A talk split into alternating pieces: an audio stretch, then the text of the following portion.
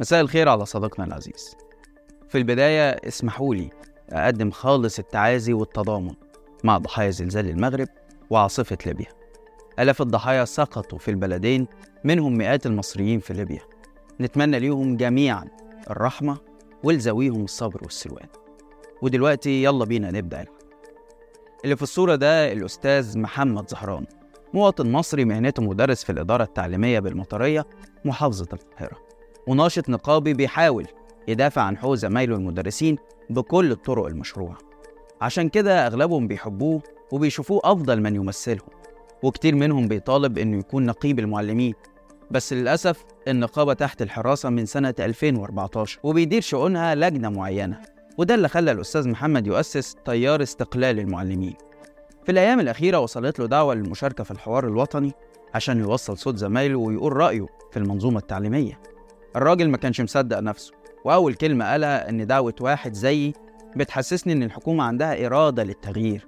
وفعلا راح حضر الجلسة وقال كلمته بكل أمانة وصدق مع النفس اتكلم عن النقابة اللي ما عملتش انتخابات من 2014 وقال ما يصحش مليون ومتين ألف معلم تدير أمورهم لجنة معينة طول السنين دي. واتكلم عن مطالب المعلمين في حياة كريمة. وقال إن في قوانين كتير مش مفعلة. زي إنهم بياخدوا رواتبهم على أساسي 2014 رغم القرار اللي صدر سنة 2017 برفع أساسي المرتب وإن الوزارة ما طبقتش الأجر المكمل وده معناه إن في ناس شغالة في وزارة التعليم بتقبض أقل من الحد الأدنى للأجور. بل كمان في حاجة اسمها بدل معلم مش مطبق رغم صدور قرار بيه من سنة 2007 واتكلم برضه عن أزمة مكافآت الامتحانات وعن معلمي الحصة اللي شغالين الحصة ب 20 جنيه وطالبين يتثبتوا في ظل العجز في عدد المعلمين. والحقيقة الراجل كان كلامه محسوب وقال إحنا مقدرين الظروف المالية للحكومة بس عايزين أي طريقة نتكلم بيها مع بعض عشان نوصل مشاكل المعلمين للرئيس والمسؤولين. بس فجأة رفع مستندات وقال إنه أموال المعلمين منهوبة وإنه عايز يكشف فساد حاصل في صندوق رعاية المعلمين اللي بيتخصم له 2% من مرتبات المدرسين كل شهر. وهنا اللي ماسك الجلسة وقفه وقال له مفيش كلام في الموضوع ده يا أستاذ محمد. وانتهى الموقف على كده. بس الحقيقة توابعه ما انتهتش. الأستاذ محمد اختفى من حوالي أكتر من أسبوع ولا حس ولا خبر. وكل اللي أهله عرفوه إنه بيتحقق معاه في الأمن الوطني إيه القضية؟ محدش عارف. طب الراجل عمل إيه لكل ده؟ برضه محدش عارف. وده اللي خلى المدرسين يقولوا إن الراجل اتقبض عليه بسبب كلمته القوية والصريحة في الحوار الوطني. مليون و200 ألف معلم آآ آآ لا يليق بهم إن هم يكونوا بلا نقابة وفي لجنة تسيير أعمال وأموال المعلمين منهوبة ووزارة لا لا لا, التربية لا يا يا لا أنا بتكلم حضرتك. بال... بتكلم حضرتك محمد. طب علشان الوقت بتاعي. حضرتك في في الموضوع آه أنا بتكلم حضرتك إن وزارة التربية والتعليم ما اكتفتش بكده لكن وزارة التربية والتعليم عملوا صندوق رعاية الاجتماعية للمعلمين من 2020 حضرتك ما نعرفش بيتخصم مني كل شهر حضرتك 2% من كل معلمي مصر راحت فين فلوس الصندوق ده؟ أنا أتمنى إن كان وزير التربية والتعليم يكون موجود. لما وزير التربية والتعليم ما يكونش موجود في مثل هذا الحوار مين اللي يكون موجود؟ لا، الحوار م-. في ظل بقى أوضاع المعلمين السيئة وأوضاع الحريات في بلدنا الجميلة. طلعت علينا وزارة التربية والتعليم بقرار حظر ارتداء الطالبات النقاب بداية من العام الدراسي الجديد اللي خلاص أهو على الأبواب كل سنة وحضراتكم طيبين. ليه السيسي بيحارب النقاب بدل ما يحاول يحل مشاكل التعليم الحقيقية؟ وهو يعمل إيه التعليم أصلا في وطن ضايع؟ ده اللي هنحاول نعرفه معاكم في حلقة النهاردة. بس قبل ما نبدأ يا ريت تشاركوا الحلقة مع أصحابكم. أنا عبد الرحمن عمر وده برنامج الحكاية.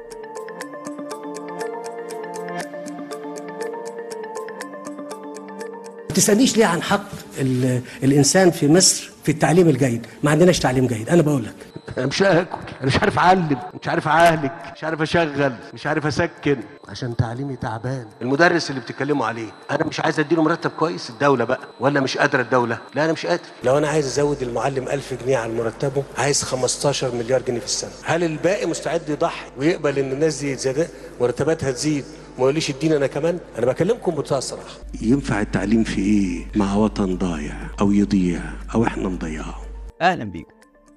سنة 1994 أصدر وزير التربية والتعليم حسين كامل بهاء الدين قرار بيحدد مواصفات الزي المدرسي للطلبة والطالبات. ونص القرار على أن غطاء الشعر بالنسبة للطالبات لا يحجب الوجه ويكون بناء على طلب مكتوب من ولي الأمر للإدارة التعليمية. ده طبعا معناه حظر ارتداء الطالبات للنقاب وإن حتى الحجاب اللي هو غطاء الشعر لازم يكون بموافقة ولي الأمر وبدون إجبار من المدرسة. القرار ده تسبب وقتها في أزمة كبيرة وصلت لرفع أولياء أمور قضايا ضد الوزير بعد ما امتنعت بعض المدارس عن قبول بناتهم بسبب النقاب. وكان في قضية مشهورة لمواطن اسمه محمود سامي واصل.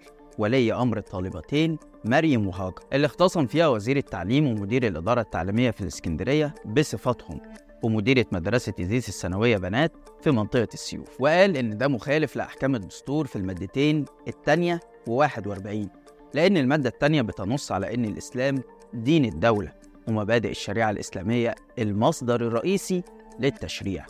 في حين بتنص المادة 41 على صون الحرية الشخصية وتحويلها دون المساس بيها. وفعلا محكمة القضاء الإداري في الإسكندرية أيدت الحجة دي في الشق المستعجل من الدعوة وأمرت بوقف تنفيذ قرار المدرسة بما يعني إجبارها على قبول الطالبتين وهم لابسين النقاب ورفعت القضية للمحكمة الدستورية على أمل إنها تصدر حكم يبطل قرار وزارة التعليم في مصر كلها.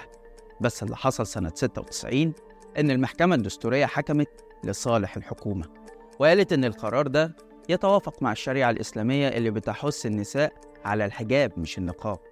رغم إن المحكمة ما رجعتش للأزهر ولا لدار الإفتاء في الرأي ده وكمان أغفلت فكرة الحرية الشخصية. رغم كده فشلت وزارة التربية والتعليم في فرض رأيها على المدارس وأولياء الأمور وفقد القرار جدواه وتأثيره. لغاية ما جت سنة 2006 مع الوزير يسري الجمل اللي البعض بيصفه لحد النهاردة بأنه أسوأ وزير تعليم في تاريخ مصر.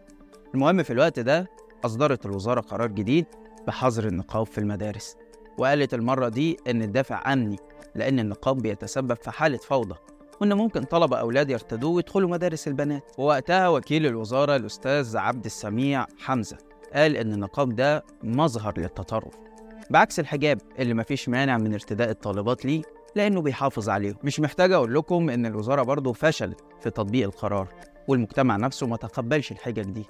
ولا شاف إنه محتاج يمنع قطاع من المواطنين من حقهم في التعليم بسبب زيهم أو حتى آرائهم في الدين اللي تتفق أو تختلف معاها لكن في النهاية كل إنسان حر يعتقد ما يشاء ويعيش حياته بالطريقة اللي تناسبه وترضيه طالما ما ضرش حد غيره. سنة 2009 بقى وقعت الحادثة الأسوأ لما شيخ الأزهر السابق محمد سيد طنطاوي كان في جولة معهد فتيات أحمد الليبي في مدينة نصر. وأثناء مروره بأحد الفصول وجد بنت لابسة نقاب أبيض اسمها آلاء جمال فاحتد عليها وقال لها النقاب ده عادة مش عبادة. وفعلا أجبرها تخلعه وبعض الشهادات قالت إنه هو اللي مد إيده وخلعه من عليها. وبعدين قال لها لما أنت كده أمال لو كنت جميلة شوية كنت عملت إيه؟ وبعدين طلب منها إنها ما تلبسوش تاني طول حياتها. فالبنت ردت ببراءة وقالت له إنها ما بتحبش حد يشوفها. فقال لها اسمعي الكلام أنا أفهم في الدين أكتر منك ومن اللي خلفوكي. وبعد الجولة صرح إنه هيصدر قرار يمنع فيه ارتداء النقاب داخل المعاهد الأزهرية.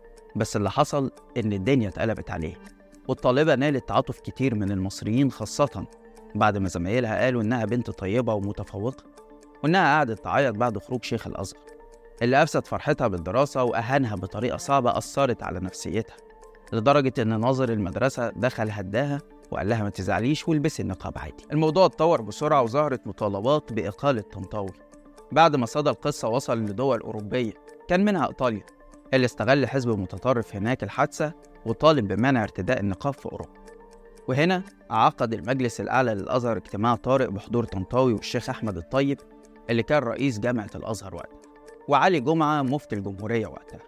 وعدد من علماء الأزهر اللي نجحوا في إقناع طنطاوي إنه يتراجع عن قراره بمنع النقاب عشان تنتهي الأزمة. منع الطالبات والمدرسات من ارتداء النقاب في داخل الفصول الدراسية النهاردة مع قرب بداية العام الدراسي الجديد بيفاجئنا وزير التعليم رضا حجازي بقرار جديد لكنه في الحقيقة نفس القرار اللي صدر سنة 94 ما قدرتش الوزارة تطبقه طول السنين اللي فاتت فهل تقدر تنفذه المرة دي؟ وإيه مصلحة السيسي من إصدار القرار ده دلوقتي؟ خلونا كده نجيب القصة من البداية مسؤول في وزارة التعليم أكد إن الدولة نفسها هتنفذ القرار المرة دي بصرامة وإنه مش هيكون فيه أي استثناءات وإن الموضوع أبعد من مجرد إجراء تنظيمي ولكنه توجه حكومي وفق تعليمات السيسي هدفه وضع إطار يحكم المجتمع المصري وتفرضه الدولة بقرارات عليا. التصريحات دي شجعت بعض الإعلاميين وأصحاب الأفكار اللي ممكن نقول إنها ضد التيار السلفي مثلا أو ضد أنماط معينة من التدين إنها تاخد راحتها في تأييد القرار والطالب بالمزيد. بما في ذلك منع ارتداء النقاب في أماكن العمل والمؤسسات الحكومية بل والأماكن العامة كمان. يعني منع النقاب تماما. أحمد موسى مثلا اعتبر القرار بداية لتدمير بذرة التطرف وتصحيح الوضع الكارثي في التعليم اللي يعد من وجهة نظره هو مفرخة لجماعات الإرهاب. ولما الناس هجمته زعل وقال لك دول قطيع ومش عايزين الدولة تعود للسيطرة على كل شبر في البلد. وتنهي ما اسماه برضه حالة الفوضى في المدارس. بعض الناس بيسألوا هو ليه إلغاء آه، حظر النقاب في المدارس؟ وأنا بسألك في ناس متضايقة. أنا بسألك هل النقاب فرض هتنضبط المدارس؟ واللي كان بيحصل مش هيحصل. الدولة تعود في كل حتة. وكأن الفوضى في المدارس هي الكام بنت اللي لابسين نقاب مش مثلا أوضاع المعلمين شديدة السوء وأنا هنا بتكلم على الغالبية العظمى مش على عدد محدود من المدرسين اللي أكل عيشهم من الدروس الخصوصية. وكأن الفوضى كمان مش في الطلاب اللي كل عام دراسي نلاقيهم قاعدين على الأرض بسبب تكدس الفصول ولا في المناهج القديمة اللي قايمة على الحفظ مش الفهم ولا في لجان ولاد الأكابر وتسريب الامتحانات اللي بيحصل كل سنة ولا في إن البلد فلوسها رايحة على بناء القصور وشراء الطيارات الرئاسية ومستخسرين نبني مدارس جديدة ولا إنك بتقبض على مدرسين بيطالبوا بحقوقهم ولا حتى في إن عندك رئيس بيطلع يقول أنا مش عارف أعلم ومش معايا فلوس أديها للمدرسين. ويعمل إيه التعليم؟ في وطن ضايع. البرلمان السابق محمد أبو حامد ظهر وكمان وقال إن دي خطوة محورية لتربية الأجيال الجديدة بعيدا عن التراث. وطالب شيخ الأزهر إنه يقف مع الدولة في حربها على النقاب بعد ما اتهموا بإنه عنده ازدواجية. لأنه حسب كلام أبو حامد بينكر النقاب بس بيسمح بارتدائه في المدارس والمعاهد الأزهرية. وهنا الحقيقة مهم نفتكر رأي الشيخ أحمد الطيب في مسألة النقاب اللي بيتلخص في إن النقاب مش فرض ولا سنة لكنه كمان مش مكروه ولا ممنوع وبكده هو بيحطه في دائرة المباح اللي للمرأة المسلمة إنها تلبسه أو تخلعه حسب ظروفها. وعشان كده هو مش ممكن يقول لفتاة لابسة النقاب لا ترتديه لأن الله سبحانه وتعالى أباحه. النقاب ليس فرضا ولا سنة ولا مندوبا لكنه ليس مكروها ولا ممنوعا. هو أمر مباح. لا أستطيع أن أقول لمن تلبسه أنت تزيدت على حدود الله لأن الله أباحه. هو أمر في دائرة مباح. للمرأة أن تلبسه وللمرأة أن تخلعه حسب ظروفها. طبعا لنا ولا حضرتك نقدر نعلق على رأي شيخ الأزهر الديني لكن اللي يثير إعجابك في الرأي ده هو احترام لمساحة الحرية الشخصية. وإنه ما يقدرش يقول لحد ما تعملش حاجة طالما هي مش حرام ولا مكروه. إنما واحد زي عبد الفتاح السيسي اللي طلع قبل كده يقول لشيخ الأزهر تعبتني يا فضيلة الإمام. وكلنا فاكرين أفكاره اللي بطل يقولها بقاله فترة حوالين تجديد الخطاب الروحي وانتقاداته إننا من وجهة نظر وارثين الدين مش معتنقينه بنفسنا. واحد زي ده يقدر عادي ويقدر كمان يحدد للمصريات نمط ملابس ما يخرجوش عليه. ومش كده وبس ده يقدر يجبر المعلمات إنهم يحضروا دورات تربية عسكرية في الكلية الحربية ويستبعد منهم اللي وزنها زايد أو حامل. لدرجة إن مدرسة منهم ماتت من الزعل والقهر على نفسها ولما بعض المعلمات طلعوا يشتكوا الأمن على طول هو اللي اتعامل معاهم المشهد ده كله لو ركبته على بعضه هتفهم عقلية السيسي اللي عايز يعسكر كل حاجة في البلد. بداية من المدارس اللي لو سيطر عليها هيقدر يطلع جيل جديد متشرب أفكاره ومبادئه. وأنا ما أعرفش إذا كان مسموح لي إن أنا أقول اللي هقوله ولا لأ. التعليم الحقيقي هيطلع شخصية آه، صعب آه، السيطرة عليها بالوسائل الحديثة. السيسي بيفكر بطريقة أندية القوات المسلحة اللي بتمنع برضه دخول المنتخبات. بالمخالفة للقانون والدستور اللي بيرسخ المساواة بين جميع المواطنين ومش بس كده ده كمان بيمنع التمييز على أي أساس. ومش معنى إن الحكومة مش ملتزمة بالدستور ورافضة تأسس مفوضية مستقلة ضد التمييز إن الموضوع يعدي كده. سيبك من إن ده بيحصل في بلد الأزهر البلد اللي أغلبية سكانها مسلمين مش بيحصل مثلا في فرنسا اللي عندها نظام علماني معادي للأديان وبتمنع دخول المحجبات لمؤسسات الدولة ومؤخرا رايحة تمنع ارتداء العباءة العربية في المدارس باعتبارها زي ديني رغم إنها زي مجتمعي. ولا ده بيحصل في تركيا أيام أتاتورك لما حصل تغريب قسري لشعب مسلم واتمنعت برضه المحجبات من دخول المدارس والجامعات. ووصل الحال إن رئيس البلد الحالي أردوغان دخل ولاده جامعات أجنبية عشان ما يضطروش يخلعوا الحجاب أثناء دخولهم الجامعة. طبعا القوانين دي اتغيرت في السنوات الأخيرة وبقى في قبول ومساواة بين المحجبات وغير المحجبات. فهل إحنا عايزين نمشي في الطريق اللي سلكته تركيا وبعدين رجع دلوقتي منه؟ هل السيسي فكر في النتائج المترتبة على القرار ده؟ ليه تقرر استعداء مجموعة من المواطنين اللي عايشين في حالهم؟ ولا بيأذوا حد؟ ولا بيشكلوا خطر على غيرهم؟ ده حتى في ناس منهم مؤيدين للسيسي. ده غير إن التيار السلفي اللي هو أكتر التيارات الدينية التزاما بالنقاب أغلبه مؤيد للسيسي. أو على الأقل كافي خيره وشره ومش بيتكلم في السياسة. تقوم أنت بقى تقرر تروح لملعبه وتناكف فيه. طيب بلاش كل ده. هو السيسي ما بيتفرجش على الفيديوهات اللي الشركة المتحدة بتعملها اليومين دول. لمواطنين بيدعموا السيسي لفترة ثالثه ما شافش مثلا فيها ستات لابسين نقاب بيقولوا إحنا معاك يا ريس وكمل يا زعيم الأمة. السلام عليكم ورحمة الله. أنا من العاملين بالصحة. آه، أنا مؤيدة للسيد الرئيس وأشهد بمجهوداته في تطوير المستشفيات والرعاية الصحية.